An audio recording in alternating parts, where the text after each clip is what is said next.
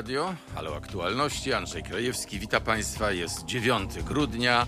E, co my mamy dzisiaj? Środę, no środę oczywiście, 9 grudnia, środa, godzina 10.01 i będziemy rozmawiali o dwóch najważniejszych moim zdaniem tematach, czyli o tym, czy będzie kompromis na szczycie jutrzejszym i pojutrzejszym w Brukseli w sprawie e, funduszu e, funduszy europejskich. Wczoraj e, były na ten temat ciekawe rozmowy w Warszawie. No i druga sprawa to przejęcie przez Orlen e, e, majątku całego e, Neue Passauer Presse, czyli prasy lokalnej w Polsce. To tyle na początek. Taka jest nasza zapowiedź.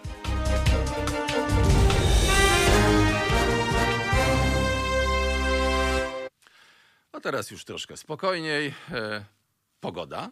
Proszę Państwa, no wszedłem do studia. Pogoda jest taka grudniowa, czyli po prostu w Warszawie mamy e, jeden stopień, mamy zachmurzone niebo. E, podobnie jest w całym kraju. W Olsztynie jest troszeczkę cieplej. E, no a również w Łodzi, w Katowicach, e, ale wszędzie opadów nie ma. Natomiast, e, natomiast niestety przy takiej pogodzie, e, jeśli chodzi o zanieczyszczenia, no to nie jest dobrze. E, Poprzednio było zielono, już w tej chwili jest żółto, 206% normy, jeśli chodzi o zanieczyszczenia, e, te mniejsze 2,5, a te większe 164% normy, czyli mamy umiarkowaną jakość powietrza. E, Także nie wygląda to za dobrze, no ale jesteśmy już do tego przyzwyczajeni, niestety. Przypomnę, że z ponad 50 e, miast, które najgorzej e, w Unii Europejskiej mają, jeśli chodzi o zanieczyszczenie, większość z nich, zdecydowana większość, to są miasta polskie.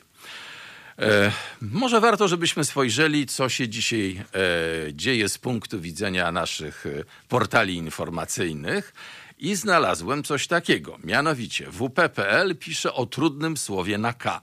E, To trudne słowo na K to nie jest najpopularniejsze polskie słowo na K, to jest słowo kompromis. Ono nie jest popularne w polityce.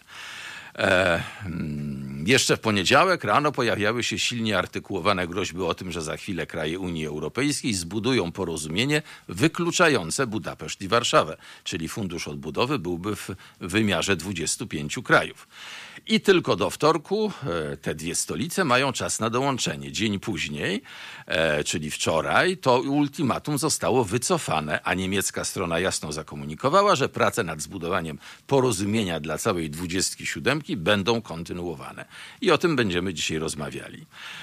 E, W Okopres 64% młodych ludzi e, wolałoby żyć w innym kraju niż Polska. Mm, Ja muszę powiedzieć, że to jest bardzo smutna i bardzo zastanawiająca czołówka Okopres. Powtórzę jeszcze raz. 64% młodych ludzi wolałaby żyć w innym kraju niż Polska. To mówi równie dużo, jak te wszystkie demonstracje, jak te wszystkie słowa na ć na końcu, e, które rozlegają się e, ostatnio w Polsce. Natomiast w Onecie hmm, informacja, nafciarze będą wydawać gazety i to nie jest wesoły dzień. E, Tak na wczorajszej gali presa Andrzej Stankiewicz podsumował to, co obecnie dzieje się w Polsce. Dalej powiedział, od tego, co włączycie, w co klikniecie, za co zapłacicie w kiosku, zależy, jakie będzie polskie dziennikarstwo. A zatem mam prośbę o wybieranie takich, którzy nie żyją z propagandy i nie żyją z nienawiści. My chcemy tacy być. Wydaje nam się, że tacy jesteśmy. Ocena oczywiście zależy do państwa. A na ten temat, na temat, no nie tylko nas, ale generalnie mediów, a szczególnie mediów, które zostały przejęte przez e, RSW Orlen, e, rozmawiamy z panem Adamem Szynolem, medioznawcą z Uniwersytetu Wrocławskiego. Czy panie Adamie, jest pan z nami? Dzień dobry, witam. Jest pan, świetnie. No dobrze, no to pytanie. Co przejmuje Orlen od y, Passauera? No powiedziałbym, że przede wszystkim rząd dusz, y, bo to jest chyba to, o co e, chodzi nad prezesowi Kaczyńskiemu, żeby docierać przed różnego rodzaju wyborami, na przykład samorządowymi, do milionów Polaków mieszkających na prowincji, w małych miasteczkach, na wsiach, bo to są między innymi czytelnicy i odbiorcy no, koncernu Polska Press Grupa. To jest y, kilkadziesiąt portali miejskich, bo często się o tym zapomina, że to są portale miejskie, to są wkładki lokalne do dzienników regionalnych. Takich wkładek i takich tygodników lokalnych w sumie to jest około 150, choć pan Obajtek twierdzi, że 120, więc chyba sam jeszcze nie wie dokładnie, co przejmuje. No bo on E, No i oczywiście ten e, jest tylko główny punkt, o pośrednikiem, którym... tak. No tak to wygląda. I ten oczywiście główny punkt, czyli dzienniki regionalne, 20 dzienników regionalnych, dużych organizmów, które co prawda dziś e, w druku sprzedają już niewiele, ale które jednak w internecie dysponują sporą siłą, bo portal Nasze Miasto w tych rozliczeniach regionalnych jest numerem jeden i to są, e, to są miliony odbiorców e, miesięcznie, kilkadziesiąt milionów kliknięć, więc to, to jest jednak pewna siła. Dobrze, ale portal Nasze Miasto, wyjaśnijmy, y, na ile jest szczegółowo lokalny, na ile to jest rzeczywiście nasze miasto, a na ile to jest miasto w pobliżu. E, Tam są bardzo, bardzo różne te, e, e, te, że tak powiem, rozszczepienia, dlatego że bywają miasta mniejsze i większe. W zasadzie wszędzie tam, gdzie, gdzie są tygodniki lokalne, które, w których udziały ma e, Polska Press Grupa, no tam portal funkcjonuje, no bo to jest oczywiste, jeżeli mamy gazetę i wydajemy ją w Jeżeli druku, jest jeszcze to wkładka, oczywiście jak to samo mówił, robimy. To tak, Mhm, tu tak, jest tak, synergia. To, co ym, do tego słyszałem, że no ze względów oszczędnościowych, bo Polska Press Grupa w ostatnich latach raczej cięła wydatki niż, niż wydawała, to y, z tego kontentu internetowego robi się właśnie te, te, te wkładki. Tak to E, wygląda. Także tak? oczywiście n- to- jest, to jest także więcej, dlatego że to są również drukarnie, w których się sporo drukuje i często wydawcy prasy lokalnej bardzo się boją, obawiają się tego przejęcia, bo mówią, no dobra, z Polska Press e, żeśmy się jakoś dogadywali, Mhm. oni nam to drukowali po jakichś sensownych cenach. Teraz jak przejmie to mm, PiS, no bo czytajmy to Tak. e, wprost, e, no to nie wiadomo, czy nie będą chcieli na przykład utrudniać życia lokalnym wydawcom. To jest bardzo prawdopodobne. E, Tak samo przecież e, Orlen ma dystrybucję. No właśnie. Na Utru- różne sposoby. na różne Dystrybucja przecież. No, Or- Orlen przejmuje ruch, już w zasadzie przejął. Ruch to może y, nie jest jedyny, że tak powiem, dystrybutor, ale jeden z tych największych obok Colportera, więc y, oczywiście również ruch może e, tutaj e, utrudniać ewentualną dystrybucję, nie mówiąc o ekspozycji tytułów No e, w właśnie, kioskach tak i tak dalej. No wiemy, co się działo, wiemy, Na- co na się działo z Gazetą Wyborczą, tak, prawda? Tak, oczywiście. No oczywiście chowanie wyborcza, Gazety Wyborczej. polityka. I zawsze jest... A wystawiane w sieci inne tam pisma. Tak, tak, oczywiście i zawsze można powiedzieć, no przecież nie wszystko można wystawić. E, Sprzedawca, to należy do sprzedawcy decyzja, sprzedawca wy, e, wystawia to, co lokalnie się najlepiej sprzedaje. To, że on Tak, doskonale to jest wie, oficjalna wersja. Tak, to jest oficjalna wersja. To, że on doskonale wie, że jak, jak będzie oceniany, jeśli wystawi wyborczą, e, a nie wystawi naszego dziennika, no to już jest zupełnie inna sprawa. E, To są subtelne możliwości oddziaływania. I tak samo, e, to, tak będzie w ruchu, tak było na stacjach, na stacjach benzynowych. Dobrze. Jak, my jeszcze się połączymy za chwilę, jeszcze raz. Natomiast ja bym teraz chciał pana spytać, czy coś można w tej sprawie zrobić jeszcze? Obawiam się, że, że nie bardzo, dlatego że mm, no jakie mamy instrumenty, jakie mamy narzędzia? Za chwilę ma podjąć decyzję Urząd Ochrony Konkurencji i Konsumentów, no ale ja nie mam większych złudzeń. Niedawno że prezes został zmieniony. będzie- Zero złudzeń. Decyzja No, będzie pozytywna. Tak. Więc nie mam żadnych wątpliwości. Zresztą już dzisiaj zdążyłem przeczytać informację o tym, że do końca stycznia Orlen chce przyjąć Polska Press Grupę.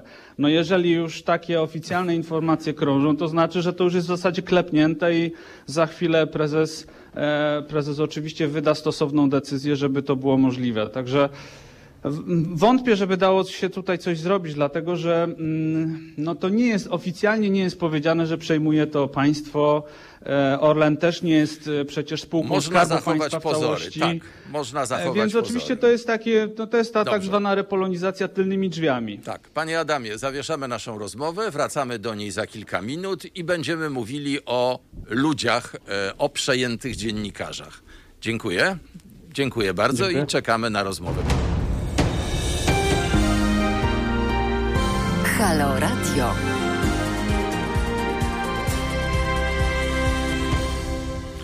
Dziesiąta piętnaście, Halo Radio, Andrzej Krajewski. Bardzo mi miło spotkać się z Państwem w środę, 9 grudnia. O pogodzie już mówiliśmy. No jest taka grudniowa, jaka, jaka może być. Niestety nie za dobrze wygląda, jeśli chodzi o e, pyły, e, jeśli chodzi o zanieczyszczenie. Natomiast e, no, poza tym, e, że tak powiem, pogoda nie jest bardzo dokuczliwa. Proszę Państwa, bardzo prosimy o kontakt z nami, bardzo prosimy odzywać się do nas na teraz małpa halo.radio. To jest, e, to jest jeden sposób. Inny sposób to dzwonienie do nas. Zapraszamy 22 39 059 22 i oczywiście bardzo również zachęcamy Państwa do wsparcia nas na e, zrzutka.pl. Przypominam, że otworzyliśmy konto na zrzutka.pl. Mamy dotychczasowe e, też konto na Patronite. Bardzo liczymy na to, że zechcą Państwo nas wesprzeć.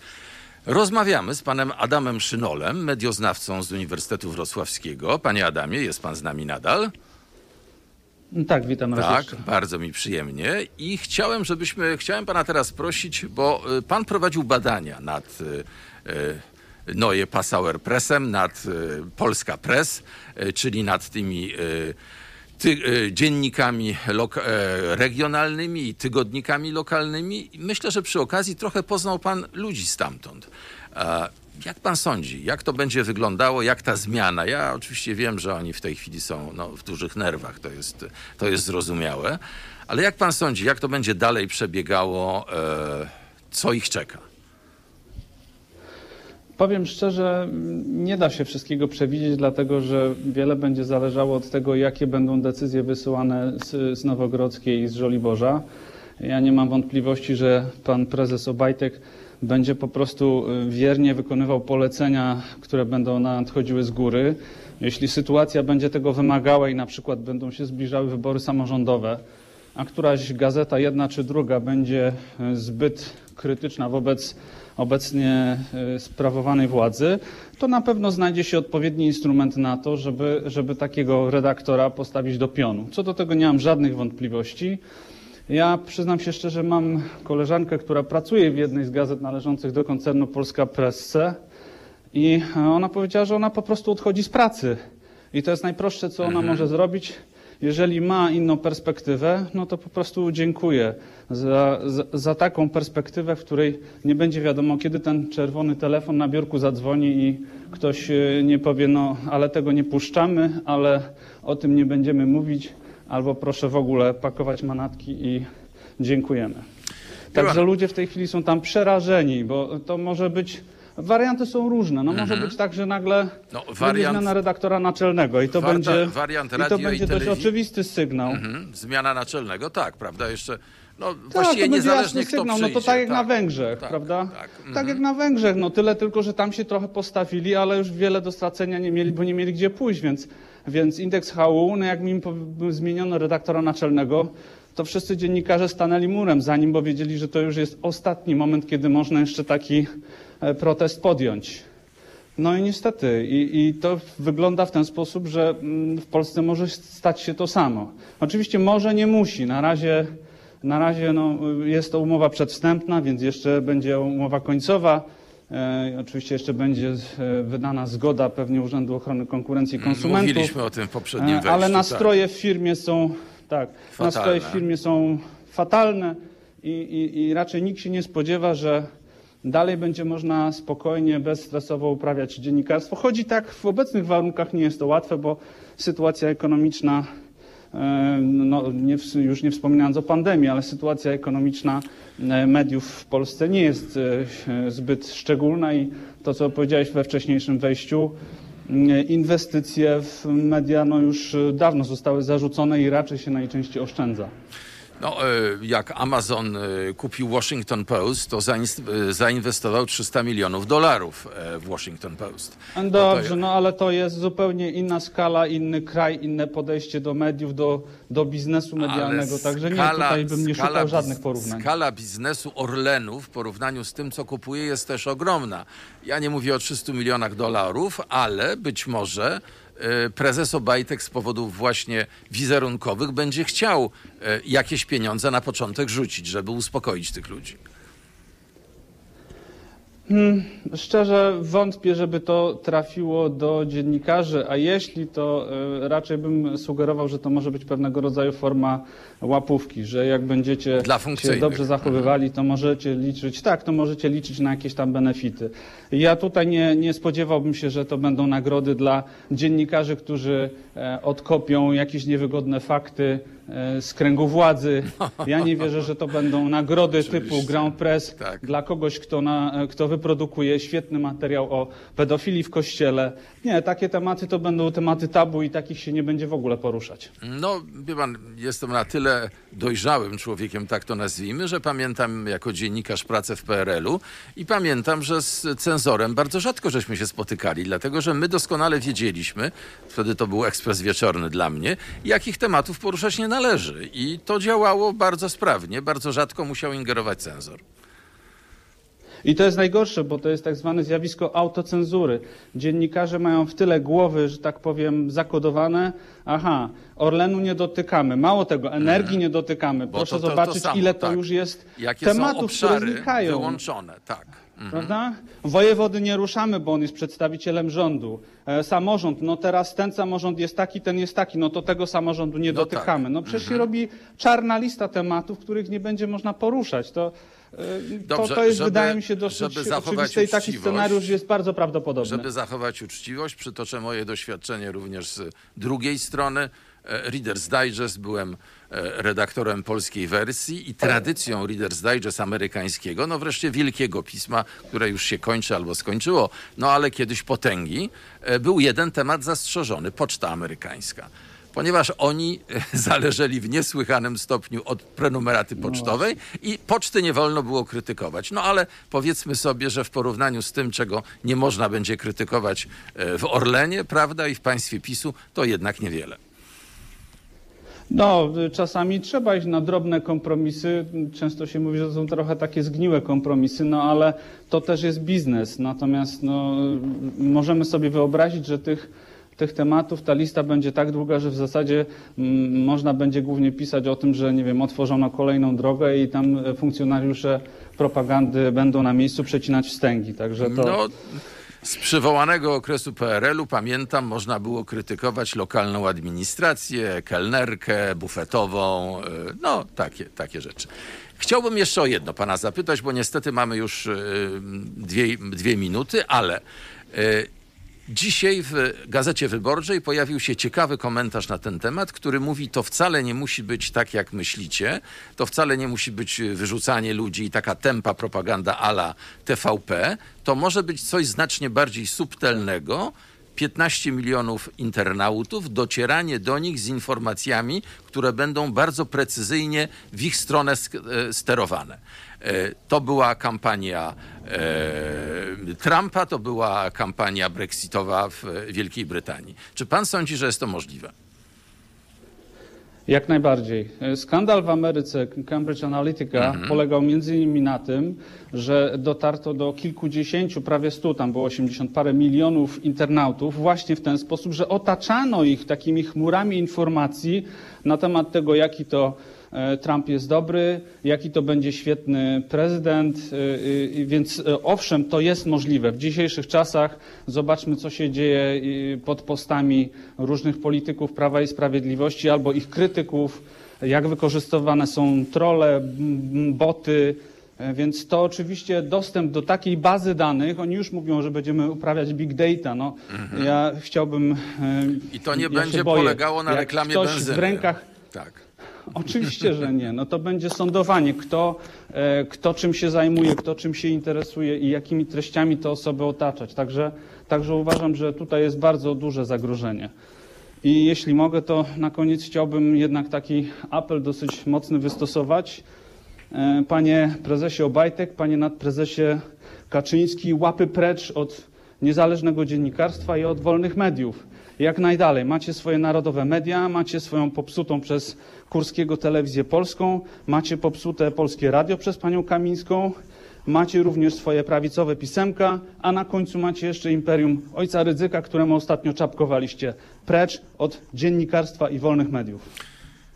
Pan Adam Szynol, medioznawca, Uniwersytet Wrocławski. Mogę tylko powiedzieć, ja Andrzej Krajewski, że podpisuję się w pełni pod tym apelem, choć z drugiej strony mam również świadomość, że no, to jest tylko apel. Rzeczywistość zapewne będzie inna, ale trzeba próbować. Panie Adamie, bardzo dziękuję za kolejne spotkanie na Dziękuję antenie Halo Radio.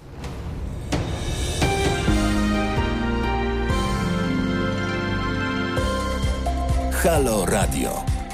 Pierwsze medium obywatelskie.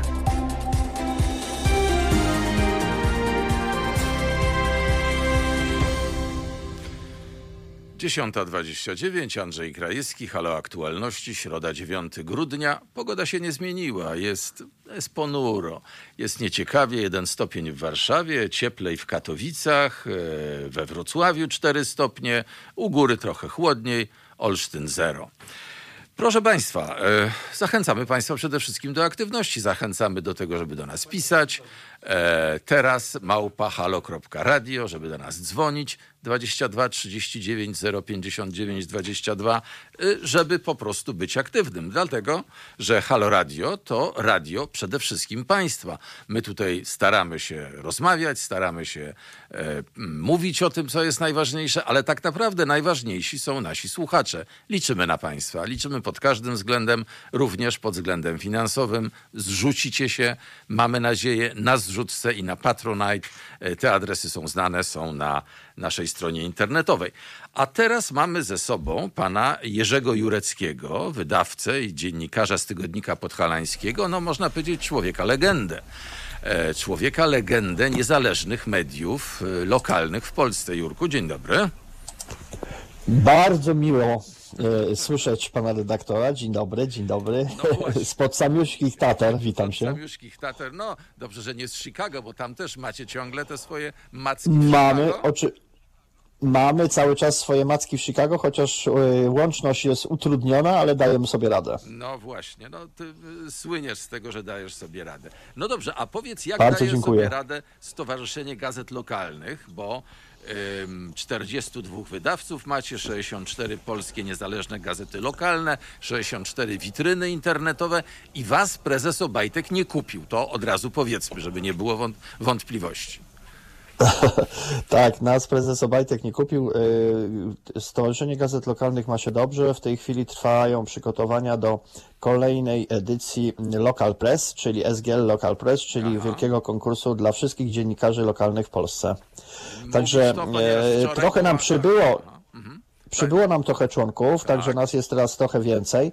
Natomiast jeśli by tak nas złączyć wszystkich do kubki, czyli tych, którzy e, są w Stowarzyszeniu Gazet Lokalnych i tych, którzy są poza stowarzyszeniem, ale, Ale są w, na, w ramach naszego reklamowego projektu, to jest nas ponad e, 200 gazet w Polsce, takich podobnych do Tygodnika Podhalańskiego i jakby zliczyć nakłady, to jest nas mm, e, milion 150 tysięcy nakładu. Dobrze, czyli jeżeli by porównać to z y, nakładem tych gazet, które przejął prezes Obajtek, odrzućmy regionalne, tylko weźmy te lokalne, to było 120 tytułów, prawda? Y, jak to ma się jedno do drugiego? Możesz powiedzieć To wielkościowo? zdecy- zdecydowanie to są, e, zdecydowanie my ich przykrywamy czapką. Dlatego, że nas jest zdecydowanie więcej. Poza tym nasze gazety lokalne były i są e, e, i, mają inny format. To są inne gazety. Jednak jak przypatrzysz się na tytuły tych tygodników lokalnych, które wydawał Passauer, to jest e, jeden format, bardzo podobne gazety do siebie i raczej, raczej taki o lekkim charakterze. My jesteśmy jednak tygodnikami opiniotwórczymi. I to jest e, nasza e, główna zaleta. Y, Zgoda, tylko wiesz, zarzut, że one mają podobny charakter jest oczywiście słusznym zarzutem wydawcy, ale tak naprawdę czytelnik, jak kupuje w Ciechanowie, to nie kupuje w Nasielsku, więc jest mu w miarę wszystko. Mm, Zgoda, tak? Halo? Halo? Oj, chyba straciliśmy. Będziemy próbowali odzyskać naszego rozmówcę, pana Jureckiego, Jerzego Jureckiego. Y, Piotrze, będziesz próbował, tak, mówię do mojego realizatora, a tymczasem y, powiem państwu, y, o czym jeszcze chciałem porozmawiać. Mianowicie, chodzi o to, Czy y, jak w tej chwili zachowają się te niezależne gazety lokalne? Czy jest miejsce na przejęcie na przykład y, częściowo e, redaktorów? Czy jest miejsce na przejęcie treści? E, No te treści, tak jak mówił, nie są aż takie, żeby były aż tak bardzo atrakcyjne, chociaż trzeba powiedzieć na dobro Passauera, że z kolei on zapewniał centralnie pewne treści, które mógł sprzedawać wszędzie we e, wszystkich tych gazetach lokalnych, prawda? A one były no takie a to rozrywkowe, ciekawostkowe i tak dalej, czyli e, był tam również tak zwany content, e, który i- mógł interesować czytelnika, a o wiele trudniej jest go wytworzyć w ramach e, no rzeczywiście niezależnych e, mediów lokalnych. E, Na początku naszej rozmowy Jurek wspomniał o, tym, o tej sprawie reklamowej. To rzeczywiście jest istotne, dlatego że Stowarzyszenie Gazet Lokalnych, a nawet szerzej, niektórzy lokalni wydawcy, którzy nie należą do stowarzyszenia, utworzyli również takie porozumienie reklamowe. Co to znaczy? Otóż oni występują wobec e, reklamodawców jako jedna firma. Co to daje? No, to daje bardzo dużo, dlatego że, tak jak mówił Jurek, mają ponad milion e, nakładu i to już jest taki nakład, z którym e, się liczy e, reklamodawca, czyli duży reklamodawca może się tam sprzedać. No i natychmiast powstaje pytanie, czy na przykład e, Orlen e, chciałby się u nich reklamować. No już wiemy doskonale, że nie i będzie miał nawet dobre uzasadnienie, no bo przecież wydaje konkurencyjne gazety, w związku z tym nie będzie wspierał konkurencji, ale myślę, że i dotychczas e, niespecjalnie chciał się reklamować i, chciałem spytać e, Jurka, jak to wygląda z innymi spółkami Skarbu Państwa, dlatego że te spółki Skarbu Państwa znane są z tego, że od paru lat mają wyjątkową niechęć do niektórych tytułów, takich jak tytuły Agory, takich jak e, e, tytuły, takich jak Polityka, no jeszcze parę, jeszcze parę innych e, dużych dużych wydawców, jeśli chodzi o prasę, ale także, ale także do telewizji, do telewizji TVN chociażby. Z Polsatem w tej chwili już jest troszkę inaczej. Polsat został tak jakby e, spacyfikowany. No niestety pan Jurek nam gdzieś zaginął. Ja nie chcę twierdzić, że to jakaś, e, że to jakaś była e, reakcja podwładnych prezesa Obajtka, y, czego, co, o czym właśnie się przekonaliśmy, bo pan Jurek powrócił. Halo, jesteśmy? No, jakaś cenzura jest na linii już, no właśnie, cóż. no właśnie, więc słuchaj, ja, Coś nas wycięli. Nie wiem, do którego momentu mnie było ja, słychać. ci, y, to, ja, ci, ja ci teraz po prostu y, spytam cię o to, o czym nawijałem. Mianowicie, y, Dobra. wasze porozumienie reklamowe, stosunek do tego porozumienia y, spółek Skarbu Państwa. I za chwilę o No, drukarnię cię niestety my jesteśmy, my jesteśmy w tym koszyku, który, który nie jest zaopatrywany przez e, mm, e, spółki Skarbu Państwa. Tak Bardzo nad tym myślałem, ubolewamy, tak. zwłaszcza. Zwłaszcza, że e, ubolewam na tym, zwłaszcza e, z tego powodu, że często też za tym idzie informacja bardzo ważna, która powinna się w gazetach lokalnych ukazywać, a dotyczy pandemii. My domagamy się i pukamy ciągle do, do różnych drzwi o to, że my je mamy bardzo e, krótką drogę do czytelnika i łatwy dostęp do niego. I to jest czytelnik, który często korzysta tylko z naszej lokalnej informacji. W naszej gazecie albo naszym portalu i no i pasowałoby mu e, te informacje jednak, e, mówię o informacjach rządowych, Tak. przekazywać. I Ministerstwo Zdrowia nie korzysta z tego kanału komunikacji. Sporadycznie, jeśli bardzo, bardzo, e, jeśli, jeśli się naprawdę bardzo nas, na, na, postaramy, żeby, żeby coś tam wyszarpnąć z tego e, tortu, ale to jest raczej zazwyczaj e, jakiś ochłap, który gdzieś tam się u nas pojawia raz na jakiś czas. My próbowaliśmy wielokrotnie, na przykład e, wyobraź sobie, dostać się na konferencję tą online ministerstwa Aha. albo premiera. Niestety y, traktują nas jakby nas nie było. Znaczy nie jesteśmy w stanie zadać pytań na online. Te- To, to też jest takie ciekawe. No i te, no to to, jeszcze- to się jakby wpisuje w ten Tak, to jeszcze w klimat, tym temacie tylko jedna uwaga z mojej strony. Ja myślę, że to naprawdę wymaga głębokiego zastanowienia, dlaczego rząd, który no, ciągle cieszy się poparcią pewnej części społeczeństwa, teraz to zjechało poniżej 30%, ale jednak, a jednocześnie ci sami ludzie zapytywani o to, czy wierzą w szczepionkę, połowa nie chce się szczepić, jedna czwarta ma wątpliwości. Przecież to jest powiedzenie, nie ufamy temu, co słyszymy od rządzących, bo to rządzący mówią, co będą robić, jaka będzie szczepionka i tak dalej. Czyli jeżeli spytamy ludzi troszkę inaczej, to dostajemy opowiedzi- odpowiedzi, które moim zdaniem są katastrofalne dla wiarygodności władzy. I to władza jest winna, że tak jest. Yy, Ale chciałbym, żebyś skomentował coś innego. Mianowicie drukarnie. Czy widzicie zagrożenie, dlatego że być może część waszych tytułów drukowana jest w e, drukarniach dotychczas Passauer Pressa? Tak, no większość naszych gazet jest drukowana w drukarniach Passauera i e, no i oczywiście, że się boimy, dlatego że to jest e, prosta droga do tego, żeby nas e, e, uderzyć, e, jeśli będzie taka potrzeba, a przecież wiadomo, że będziemy w dalszym ciągu konkurować z gazetami regionalnymi, które w tej chwili no, stają, sta, staną się na pewno e, innego typu gazetami e, i być może, że komuś tam wpadnie do głowy, że e, dlaczego e, nie uderzyć e, po kieszeni e, niezależne Można- e, tygodniki. Można prawda? podnieść stawki, można przesuwać No, o e, tym mówię terminy. Tu jest No, bardzo tak, duża. to są ogromne możliwości manewrowania. Tak, na szczęście, na szczęście e, my mamy, by- by- wtedy skorzystamy z naszych białoruskich e, e, doświadczeń kolegów e, Białorusinów, ponieważ oni wiedzą, co się wtedy robi i my też wiemy, co w takiej sytuacji zrobić, bo mamy na szczęście sąsiadów, mamy Słowaków, Czechów, Niemców koło. Także e, gdyby taki pomysł wpadł do głowy e, panu prezesowi Obajtkowi, tudzież e, jego mocodawcom, e, to, to damy sobie radę. E, Jurku, to bardzo dobra konkluzja. Dodam tylko do tego pod warunkiem, że pozostaniemy w Unii Europejskiej, a o tym właśnie będziemy mówili w drugiej godzinie naszego programu, bo to jest e, poza e, tym, o czym mówimy, no oczywiście najważniejszy temat dnia. Jerzy Jurecki. Ja jeszcze tylko jedną, tak, ja jeszcze tylko jedną rzecz chciałem powiedzieć, mianowicie, że proszę. Tak, króciuteńko powiem, że tutaj też solidaryzuję się z Towarzystwem Dziennikarskim, które dzisiaj wydało e, takie oświadczenie w sprawie właśnie dziennikarzy, którzy ewentualnie będą zwalniani, wyrzucani, bo na pewno czeka nas czystka w, w tych gazetach.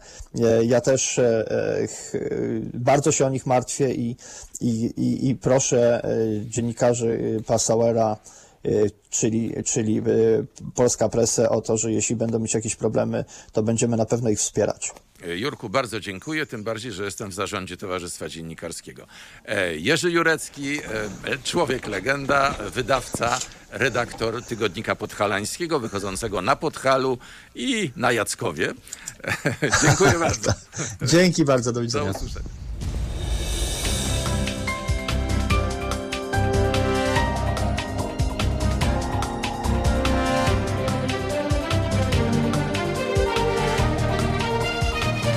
Halo Radio. A co z panem Marcinem jest? Halo Radio, Andrzej Krajewski, bardzo mi miło. Godzina e, 10.46, 9 grudnia. O pogodzie już było. Mamy troszkę komentarzy od naszych e, e, słuchaczy na teraz małpa Halo Radio. Pan Karol Żuk pisze, jakie to jest smutne, że na polskich wyborców wpływa sam przekaz medialny, a nie jego treść. No, treść, treść jest zawsze opakowana jakoś e, w to. Orlen czy teraz Orwell znowu wmówi ludziom, że PiS musi rządzić. Tak, ja wiem, do czego pan pije. E, e, Orwell z tym charakterystycznym jakby orzełkiem, nowe logo Orlenu. Pan Mario cały czas się słyszy o tej misji z autem radia przemierzającym Polskę. Tak, dlatego że to jest bardzo ważna misja i będziemy o niej mówili. Y, Już niedługo znowu będziemy o niej mówili, ponieważ to auto cały czas krąży, dlatego że roczny koszt Kościoła katolickiego w Polsce to 20 miliardów złotych, a zadłużenie szpitali 14. No więc jest pytanie, na co chcielibyśmy wydawać. I zanim będziemy rozmawiali z panem Marcinem Ogdowskim, byłym dziennikarzem toruńskich nowości, to już było dawno temu, ale ma ciekawe wspomnienia z tamtego okresu, a to jest jeden z tytułów, który został przejęty przez RSW RSW, czyli m, Robotniczą Spółdzielnię Wydawniczą Orlen, tak ja sobie to z kolei nazywam. E, Będziemy z nim rozmawiali, ale zanim jeszcze e, poważna sprawa. E, W polskich sklepach w Holandii zdarzyły się trzy wybuchy i zastanawiam się dlaczego, czy to jest przypadek, E, ponieważ to trzy naraz i polskie sklepy, to zapewne nie jest to przypadek i przypomnijmy, że premier Rutte, premier holenderski jest jednym z najtwardszych oponentów no takiego zelżenia e, e, zelżenia wobec Polski, jeśli chodzi o praworządność. Także e, mamy również coś takiego bardzo nieprzyjemnego. Będziemy zbierali informacje na ten temat, będziemy mówili, a na razie porozmawiamy z panem Marcinem Ogdowskim. Panie Marcinie, jest pan z nami? Jestem, jestem. Dzień dobry Panie. No właśnie, y, przede wszystkim jak się pan czuje, bo tak jak wiem, jest pan ozdrowieńcem covidowym. To słowo ozdrowieniec to, to, to jest takie trochę na wyrost, Aha. biorąc pod uwagę kondycję. Z góry e, e, Pana i Państwo przeproszę, e, przepraszam, jeśli zabraknie mi oddechu, bo tego oddechu niestety, niestety brakuje. To jest właśnie ta choroba, tak. Ech, A w życiu panu tak. nieraz chyba brakowało oddechu, bo był pan korespondentem wojennym, ale nie o tym będziemy rozmawiali. Ja bym chciał, Jasne. żebyśmy wrócili właśnie do czasu pracy w toruńskich nowościach, żeby pan powiedział, jak się pracuje w takiej małej, lokalnej redakcji. E, Ona nie była mała, bo to był e, najlepszy, e, najlepiej sprzedający się i największy, największy dziennik w całym województwie. E, Potentat, można, można by rzec, z kilkudziesięcioosobową załogą dziennikarską. Gdy ja tam trafiłem w roku 2000, e, Wówczas e, e, była to jeszcze spółdzielnia dziennikarska. E, Bo warto przypomnieć, że te tytuły głównie od spółdzielni dziennikarskich y, kupował e, Passauer, a nawet jeszcze przedtem jego konkurencja, bo przedtem były dwie firmy niemieckie, które były, y, miały, miały te tytuły, a z kolei spółdzielnie wzięły się stąd, że było to przekształcenie właśnie RSW, Prasa Książka Ruch, czyli komunistycznego koncernu, który miał monopol na wydawanie prasy w całej Polsce, no z wyjątkiem Tygodnika Powszechnego. Świetna, świetna inicjatywa w tym sensie, że to dziennikarze byli właścicielami tytułu, to im zależało, dziennikarze, no szerzej, cały personel, to im zależało na tym, by, by, by tytułowi wiodło się, wiodło się jak najlepiej. No ale właśnie. No ale tam- właśnie, a przetrwała tylko polityka. To jak już pan o to zatrącił, to pytanie, dlaczego to się nie udało? Bo pojawił się duży gracz, e, e, niemiecki gracz, który postanowił, a, no, był też inny, norweski, o którym już dzisiaj nie Orkla, pamiętamy. tak. Tak jest, e, który postanowił te tytuły wykupić. Postanowił je przejąć, postanowił zrobić, zrobić na tym interes. A że A czy dziennikarze zrobili na tym interes, wtedy pracujący? Ja, mm, gdy patrzę na to z perspektywy czasu, gdy, gdy słucham swoich kolegów, koleżanek, mm, to dziś jest takie przekonanie, że przestrzelili, że dali się zwieść stosunkowo dużym e, e, e, pieniądzom, które, e, które zapłacił im e, e, e, ten przysłowiowy Niemiec, a, e, e, no ale docelowo stracili kontrolę nad tytułem, stracili kontrolę nad gazetą. E, mm, No i z wszystkimi tego przykrymi, bardzo przykrymi konsekwencjami. No, pewnie będziemy o tym dalej mówić. W każdym razie wówczas panowało przekonanie, że wśród wielu osób panowało przekonanie, że udało się złapać tak tego Pana Boga za nogi, a, a, a po czym się okazało, że to jednak troszkę inaczej. No właśnie, ale jak to początkowo wyglądało? Bo, bo rozmawialiśmy wczoraj, no żadna tajemnica, e, przygotowując program, rozmawialiśmy i opowiadał pan o takiej no fajnej, lokalnej redakcji typu amerykańskiego. E, Ludzie przychodzą, rozmawiają, reporterzy chodzą po mieście, no e, czyli idea wolnych mediów, idea wolności prasy w najlepszym wydaniu.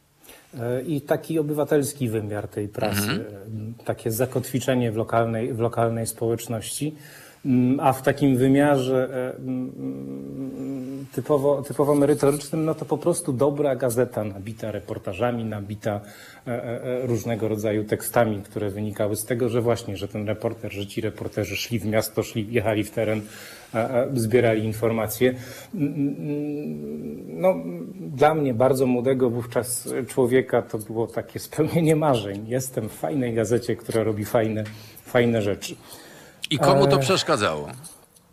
Znaczy, mm, zastrzeżenie bardzo istotne na sam początek.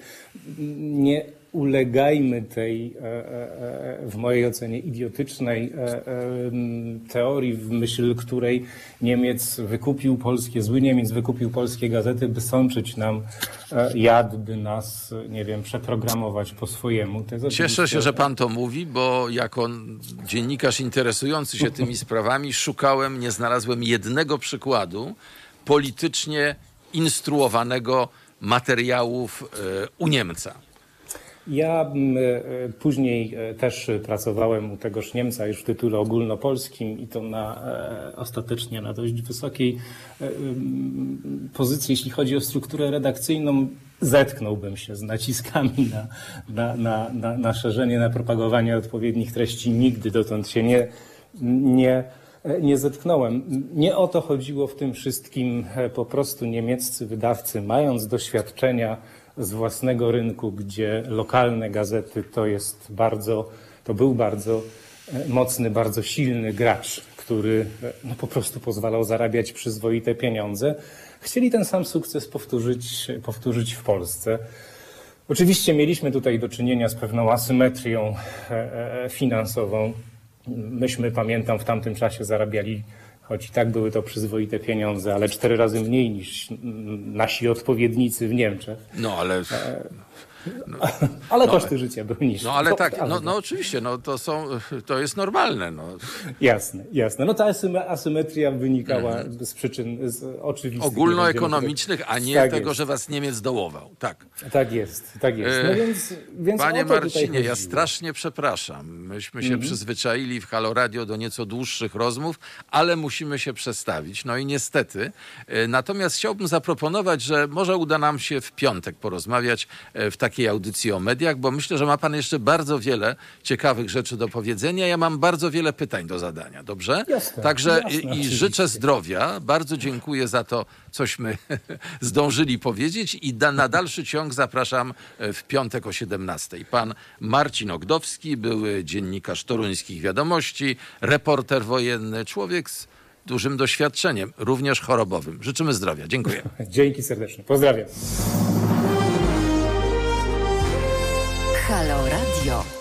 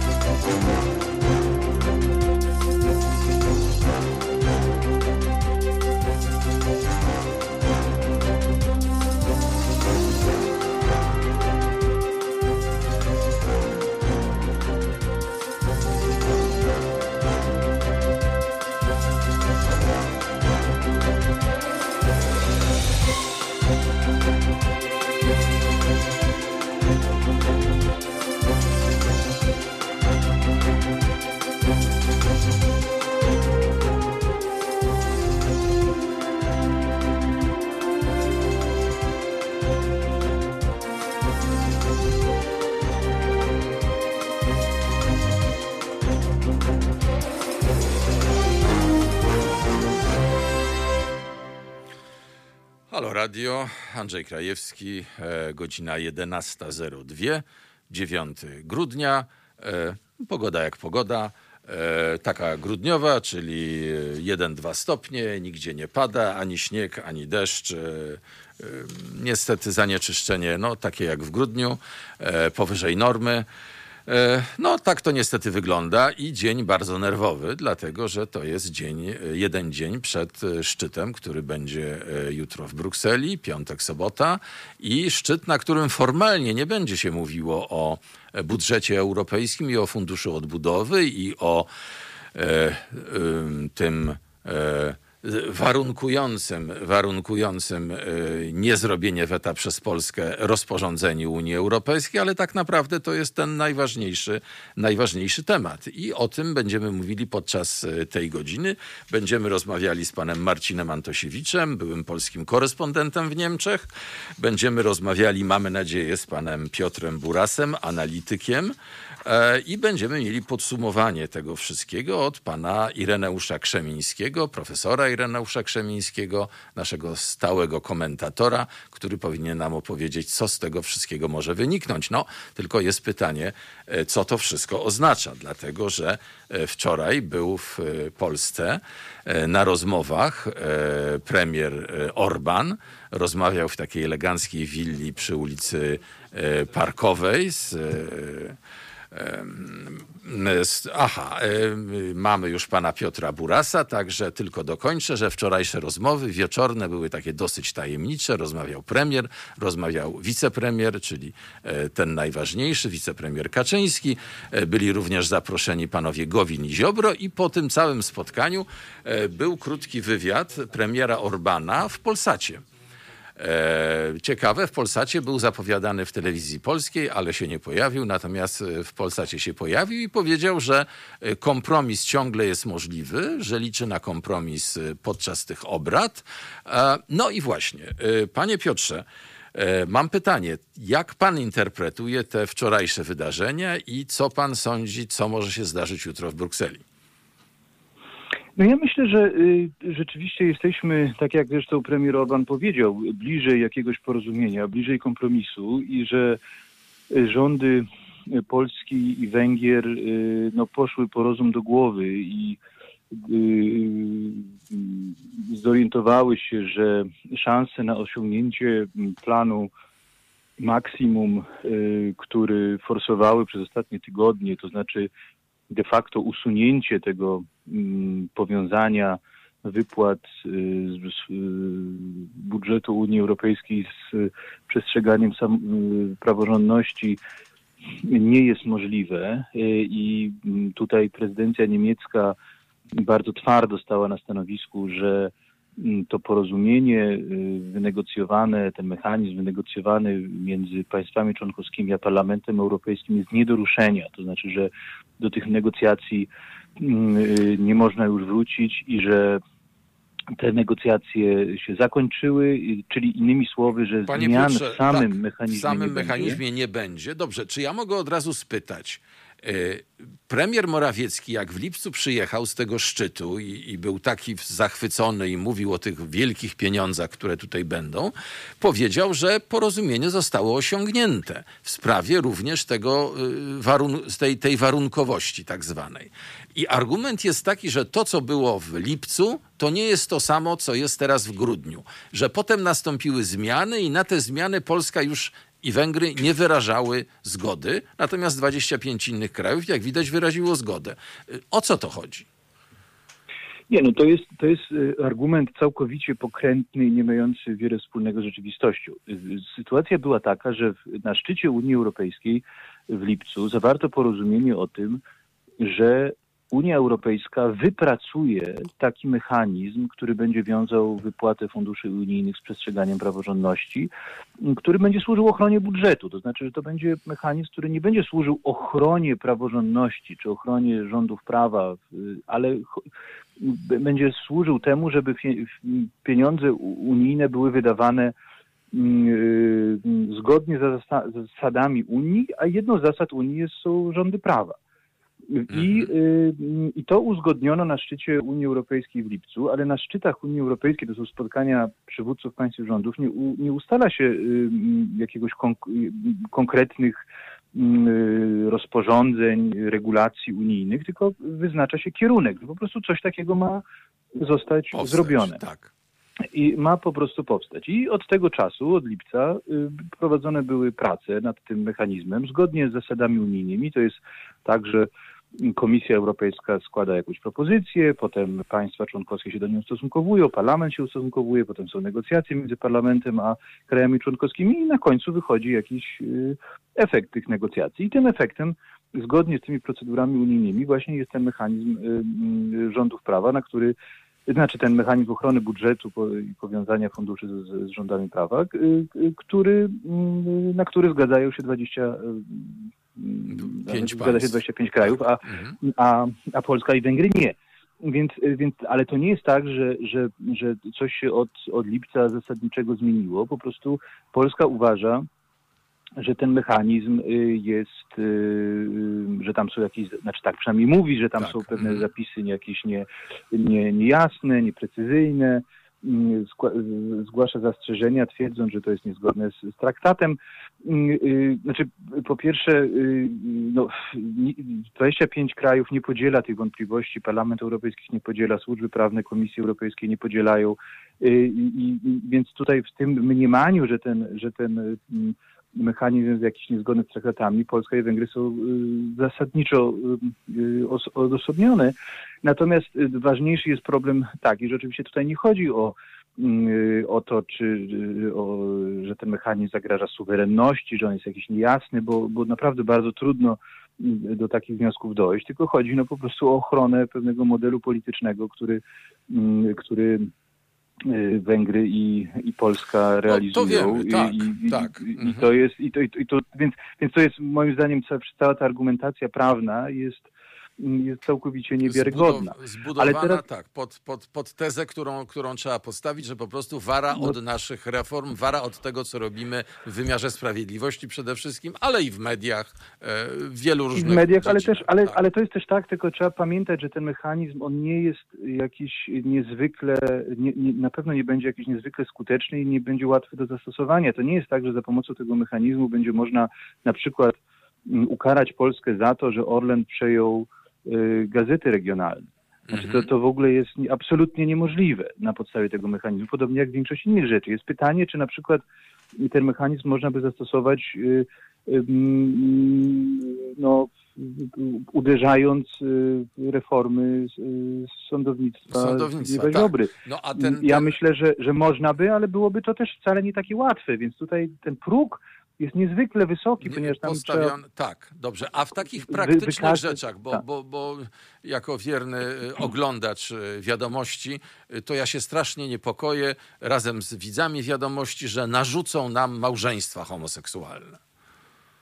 No nie no, to- jest, to jest całkowicie y, pozbawione podstaw y, twierdzenie. Znaczy to jest już, już wyłącznie y, propagandowy, ideologiczny argument, który nie ma absolutnie nic wspólnego z rzeczywistością, ponieważ w tym mechanizmie jest zapisane bardzo wyraźnie, że naruszenia rządów prawa, które mogłyby mm, prowadzić do uruchomienia tego mechanizmu, czyli w konsekwencji być może odebrania środków unijnych, muszą mieć wystarczający, bezpośredni wpływ. Na sposób zarządzania funduszami unijnymi. A, no To znaczy, i, i wykazanie... małżeństwa tak, homo- no, tak. Wprowadzanie ma, naprawdę nie mają żadnego wpływu, znaczy tego się nikt nie jest w stanie e, wykazać, nawet, e, nawet przy najlepszej woli. Więc to, to po Musiałby prostu powstać europejski, całkowicie- europejski Wydział Stanu Cywilnego. No już wariactwo, tak, urząd, tak, tak. Tak, no, znaczy to jest, to tak. jest, to jest, znaczy to jest wariactwo, znaczy to, to nawet wtedy chyba to nie było możliwe. To jest pytanie, tutaj tak naprawdę chodzi o to, czy, y, że ten y, mechanizm na pewno mógłby uderzyć w Orbana, ponieważ tam jest gigantyczna korupcja, Tam są, jeśli chodzi tak, o ogromne problemy. środków unijnych. mhm. I być może mógłby uderzyć y, w pewne elementy naszego wymiaru sprawiedliwości, na przykład system dyscyplinarny, ponieważ no, sytuacja, w której sędziowie nie są w pełni niezależni i Są mianowani przez polityczną KRS, tak. Mhm. i przede wszystkim, że, że taki minister sprawiedliwości siedzi im na głowie i może w każdej chwili uruchomić y, y, y, postępowanie dyscyplinarne. Na przykład w sytuacji, kiedy taki sędzia musiałby wydać wyrok w jakiejś sprawie dotyczącej zarządzania funduszami unijnymi, gdzie też e, No tak, Skarb tu Państwa by, jest tu można by stroną, takiego no to znaleźć, można tak. powiedzieć, że to jednak jest, tak, że to jest tak. naruszenie y, rządów prawa, które zagraża funduszom unijnym. Ale nie w innych przypadkach. Nie w innych przypadkach. Panie Piotrze, bardzo dziękuję. Ym, Być może będziemy się starali jeszcze do pana dozwonić za jakieś pół godziny, jeżeli by to było możliwe. Teraz musimy niestety skończyć. Serdecznie dziękuję. Pan Piotr Buras, Dziękuję ekspert od spraw europejskich, mówił o tym, co jest niemożliwe, jeśli chodzi o e, ten tryb warunkujący e, wydawanie funduszy unijnych. Dziękuję bardzo.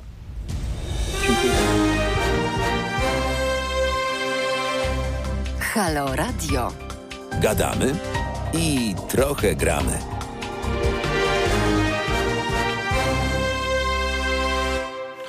Halo Radio, halo aktualności, Andrzej Krajewski. Witam Państwa 11.17 w e, środę 9 grudnia. Chcielibyśmy Państwu przypomnieć, że to już szósty tydzień naszej kampanii społecznej Ile kosztuje nas Kościół. Od 7 do 12 grudnia nasze kampanijne auto przemierza ulicę Krakowa, a 13 grudnia w niedzielę, w tę pamiętne e, niedzielę 13 grudnia, bo to było dokładnie tak samo, nasze auto pojawi się w Wadowicach. A do końca marca 2021 roku przyszłego odwiedzimy kilkanaście miast w całej Polsce, spędzając w każdym z nich tydzień, 7 dni. Przypominamy, że ta kampania jest możliwa wyłącznie dzięki Państwa zaangażowaniu finansowemu na stronie www.zrzutka.pl ukośnik kampania. E, przypominamy też, gdzie będziemy jeszcze. Od 14 do 20 grudnia przed świętami w Katowicach, potem przerwa i Częstochowa 4 stycznia do 10 stycznia 2001, 2021 roku. Kielce 11-17 stycznia, Radom 18-24, Łódź 25 do 31 i Wrocław już w lutym, w pierwszym tygodniu lutego. Nasza zrzutka trwa nieprzerwanie. Uważamy, że nasze auto z pytaniem, ile kosztuje nas Kościół, a kosztuje nas 20 miliardów złotych corocznie, powinno odwiedzić nie tylko duże miasta, ale też setki mniejszych ośrodków w Polsce. I prosimy Państwa o wsparcie tej akcji na www.zrzutka.pl ukośnik kampania. To tyle, jeśli chodzi o nasze działania, no nie chcę powiedzieć propagandowe, ale promocyjne, a w tej chwili porozmawiamy. Porozmawiamy z panem Marcinem Antosiewiczem, e, wieloletnim korespondentem telewizji polskiej w e, Niemczech, e, też trochę w Wielkiej Brytanii. Marcinie, jesteś już z nami?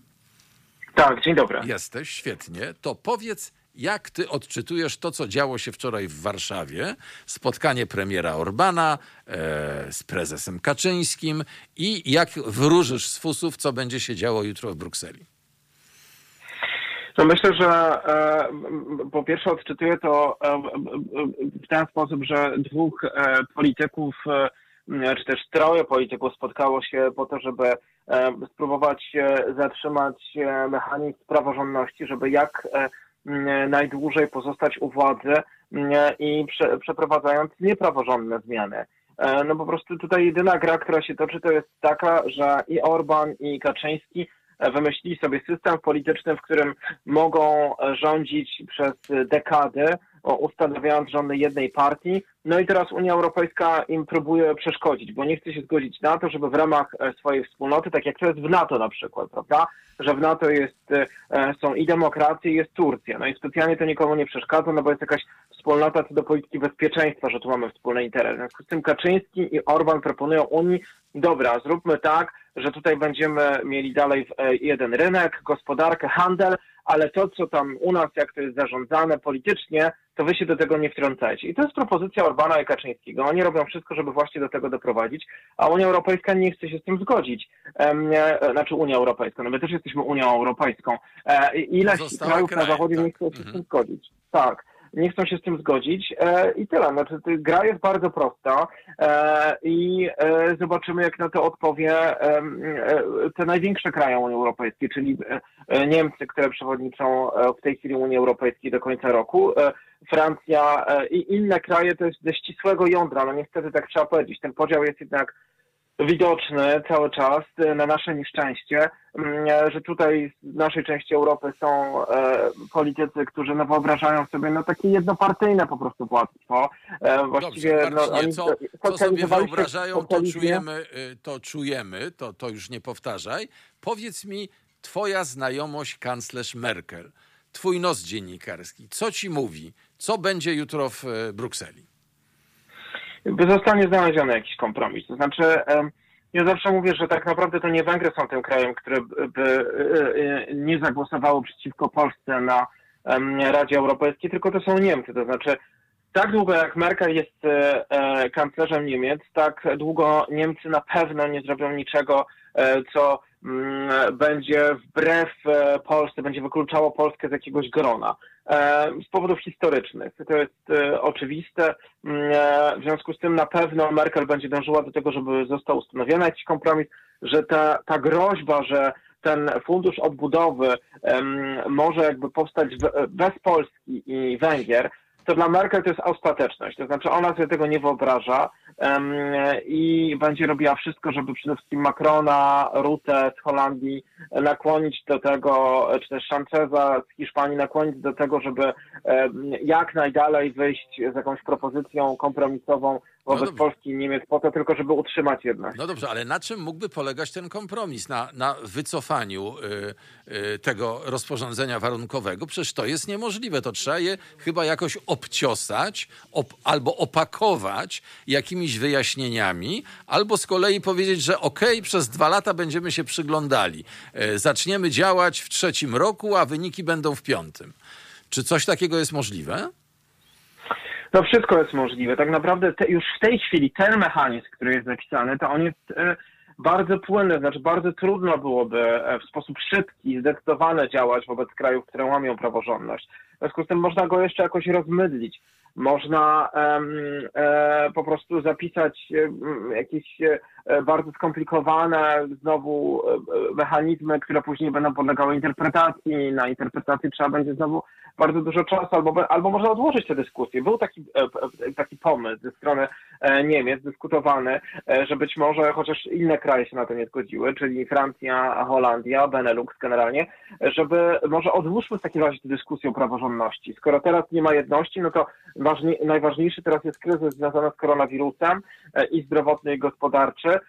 to przyjmijmy ten e, pakiet odbudowy, ten fundusz odbudowy, budżet, a później wrócimy do tej dyskusji. No to jest to, czego by chcieli, no oczywiście to jest takie na odkładanie na święte nigdy e, i to jest to, czego by chciała Polska, znaczy Polska, no, rząd PiSu i Orban.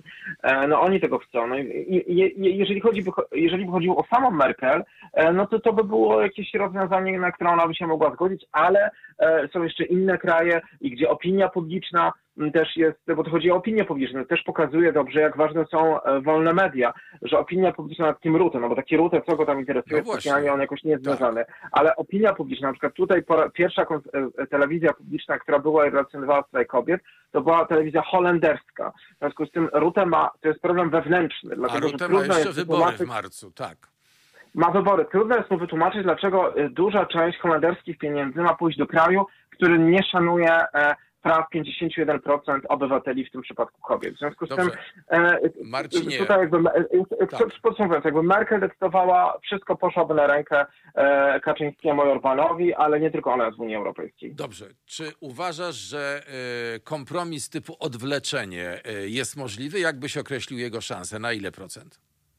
Bo to byłby najgorszy kompromis, tak mi się wydaje. Nie wiem, wydaje mi się, że teraz, że Merkel właściwie teraz trwa debata w Bundestagu, bo zawsze jest tak, że w Niemczech przed wyjazdem na szczyt szef rządu wygłasza oświadczenie i trwa debata nad stanowiskiem Niemiec na szczyt. I Merkel powiedziała, że wszystko jest płynne, to znaczy nic jeszcze nie jest ustalone, zarówno e, ani Brexit pewnie nie zostanie podjęty na tym szczycie. No, ja sobie potrafię też wyobrazić odroczenie tej dyskusji w ogóle tak naprawdę, znaczy, że będzie jeszcze jakiś jeden nadzwyczajny Jeszcze szczyt, na jeden przykład na szczyt następnym między, tygodniu. po, po świętach, między świętami a Nowym Rokiem, tak?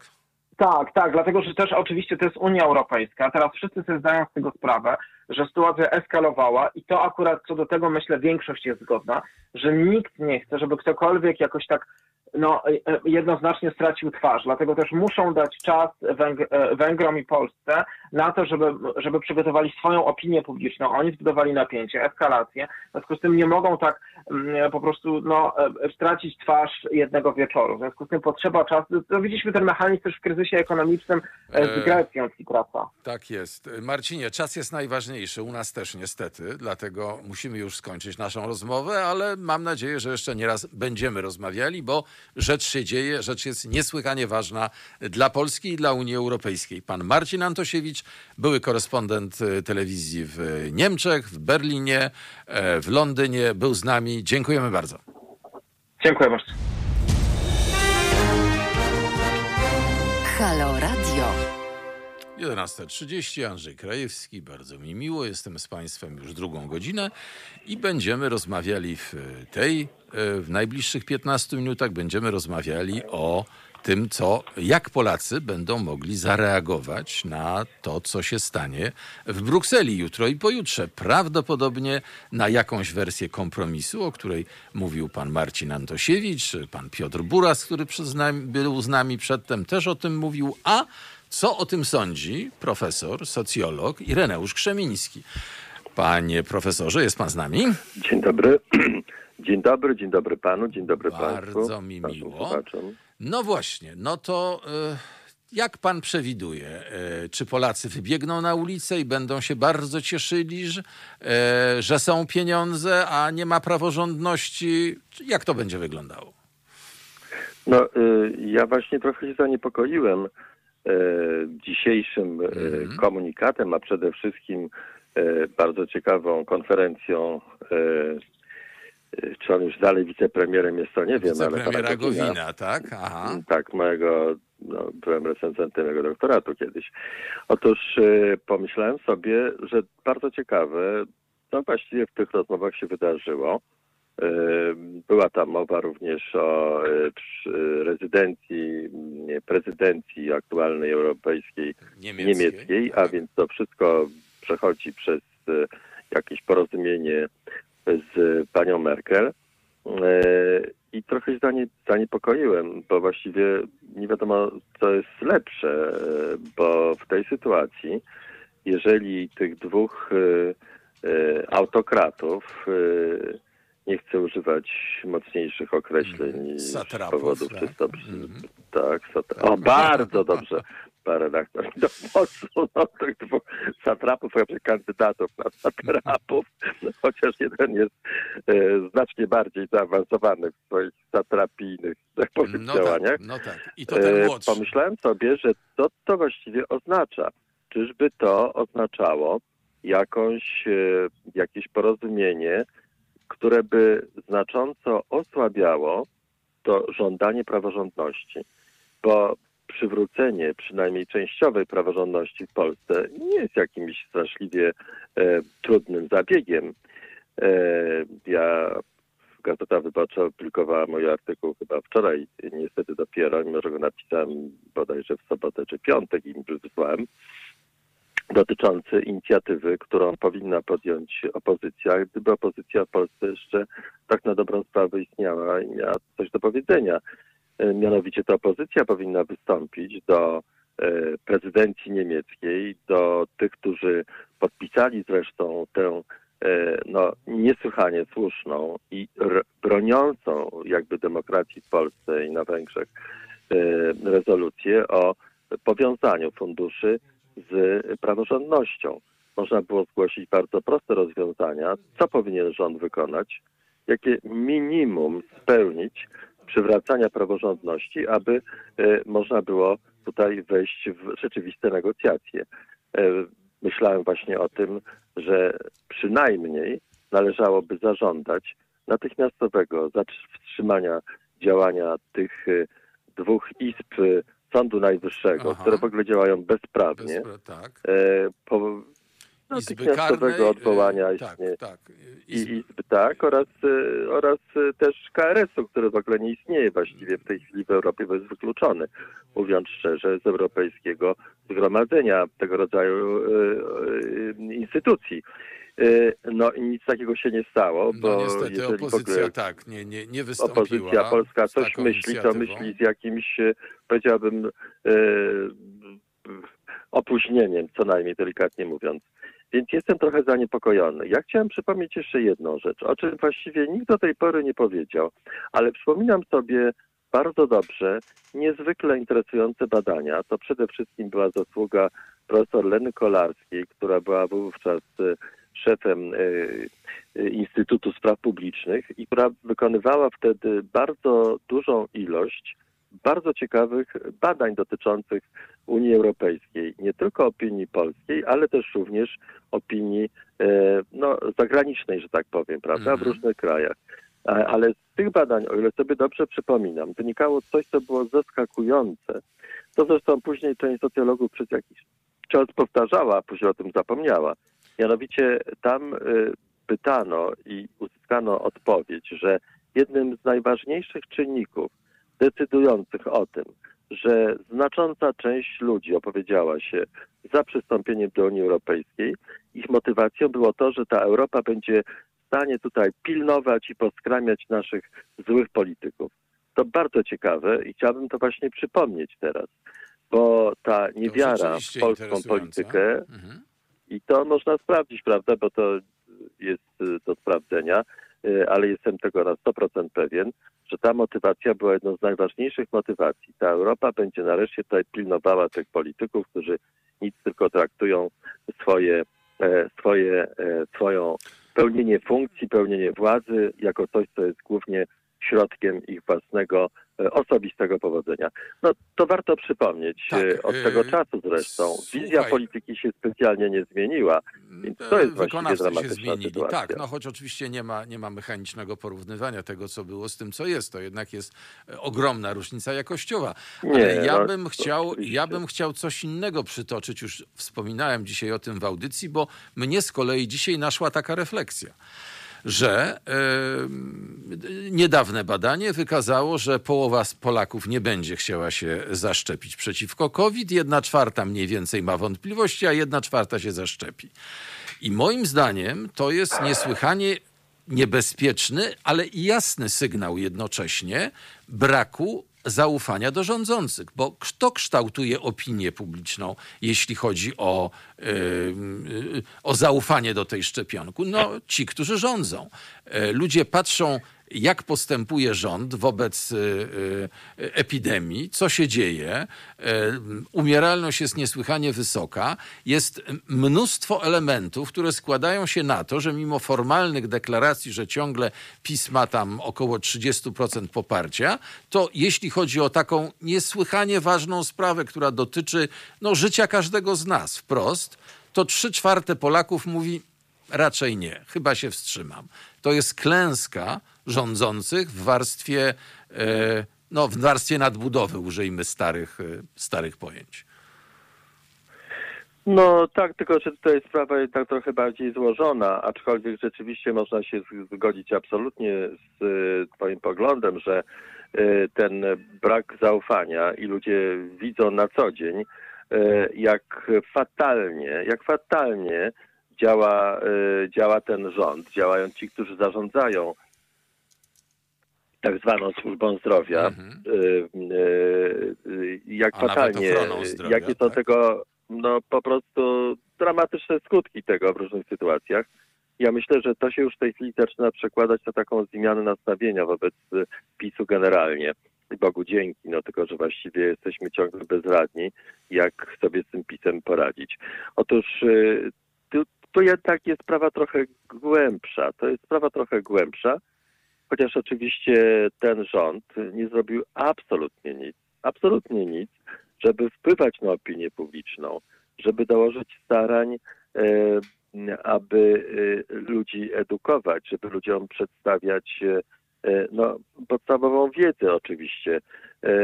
Dużo ludzi i coraz więcej, Bogu dzięki, ogląda TVN i TVN24, ale to jest jeszcze za mało, żeby naprawdę móc e, ludzi przekonać. E, Więc tu jest, e, a wszystkie działania w tej chwili rządu, te oświadczenia premiera, które są co kilka dni zupełnie zmieniane, ta niejasność, te mętne oświadczenia tych, którzy powinni jasno wiedzieć, budować jasne strategie, jasne komunikaty, no nic dziwnego, że wobec tego ci wszyscy antyszczepionkowcy, ci wszyscy, którzy w ogóle boją się, że tak szybko wyprodukowana y, ta y, szczepionka to nie będzie dobra. No, ja się zdziwiłem, bo ostatnio rozmawiałem z moją znajomą, dobrą znajomą, która zresztą jest wieloletnią starszą panią pielęgniarką z wykształcenia, która powiedziała, no wiesz, ja nie wiem, czy tak się zaszczepiać. Ja się jeszcze trochę wstrzymam, bo nie wiadomo, czy jak będzie działała ta szczepionka. Ale wiecie, że i tego rodzaju osoby tak mówią, no to nic dziwnego, że tutaj taki mamy, taki mamy skutek. Ale też mm, no, chciałbym się odwołać tutaj do stwierdzenia profesora Siemiona, który powiedział, y, że e, Siemona, który powiedział, że Simona, tak. Polacy jednak mają, Simona, przepraszam, mają taki rozsądek, że jak zobaczą, że to działa, to natychmiast wszyscy pójdą się szczepić i uważam, że to jest oczywiście No ale y, generalnie słuszny wniosek. generalnie E, słuszny wniosek, tylko to, działo. y, co, co to znaczy, że to działa? To znaczy, że co, znajomi nie chorują?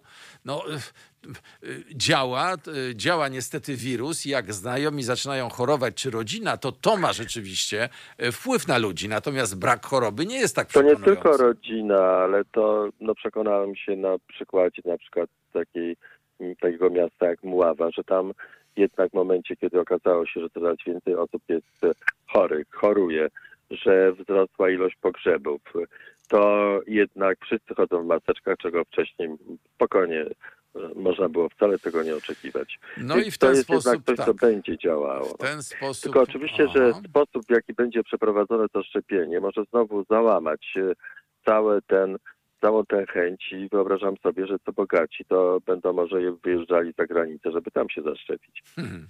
No, jest to, jest to możliwe, tak. Jest to, jest to możliwe. Już w Anglii można, prawda? Nie tylko 90-latkowie. No. Od tego się zaczęło. Bardzo dziękuję, panie profesorze, za tę opinię.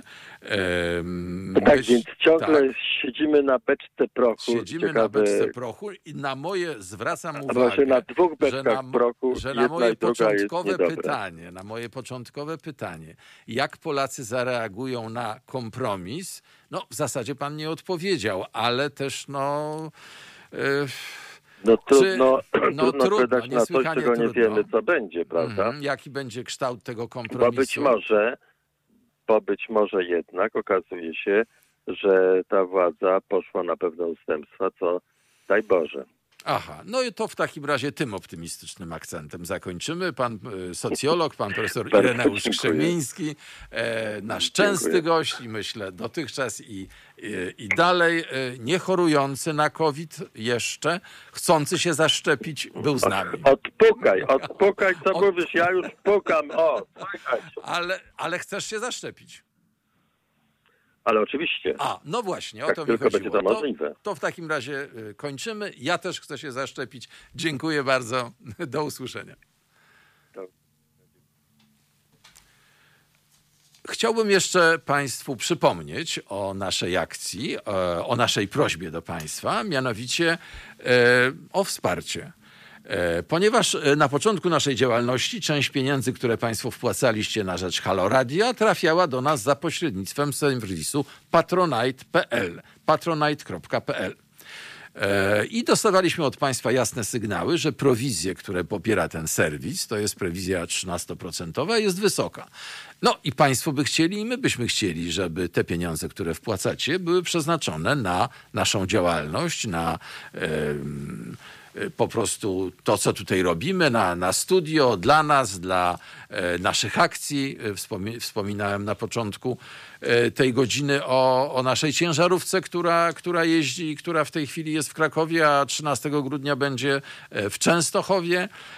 No i w związku z tym chcielibyśmy, żeby jak najwięcej tych pieniędzy mogło do nas trafiać i udało nam się załatwić e, z inną e, firmą, mianowicie z zrzutką.pl, która uruchomiła dla nas cykliczną zrzutkę bez jakichkolwiek prowizji. W związku z tym całość z tego, co Państwo wpłacacie, dociera do nas, do Haloradia. E, prosimy zatem o wspieranie nas na www.zrzutka.pl ukośnik Halo Radio. Prosimy o wspieranie stałe, bo prawdziwe dziennikarstwo polega, jesteśmy o tym głęboko przekonani, na tym, co robimy, czyli nie sklebianiu żadnej ze stron politycznego sporu, słuchaniu państwa i mówieniu tego, co myślimy. To właśnie staram się tutaj robić. Także jeszcze raz www.zrzutka.pl ukośnik Halo Radio. Dziękujemy za wpłaty, prosimy o dalsze. E, Andrzej Krajewski, e, dziękuję bardzo, żegnam się z Państwem. Pan Piotr był moim realizatorem i wspomagał mnie tutaj. Dziękuję.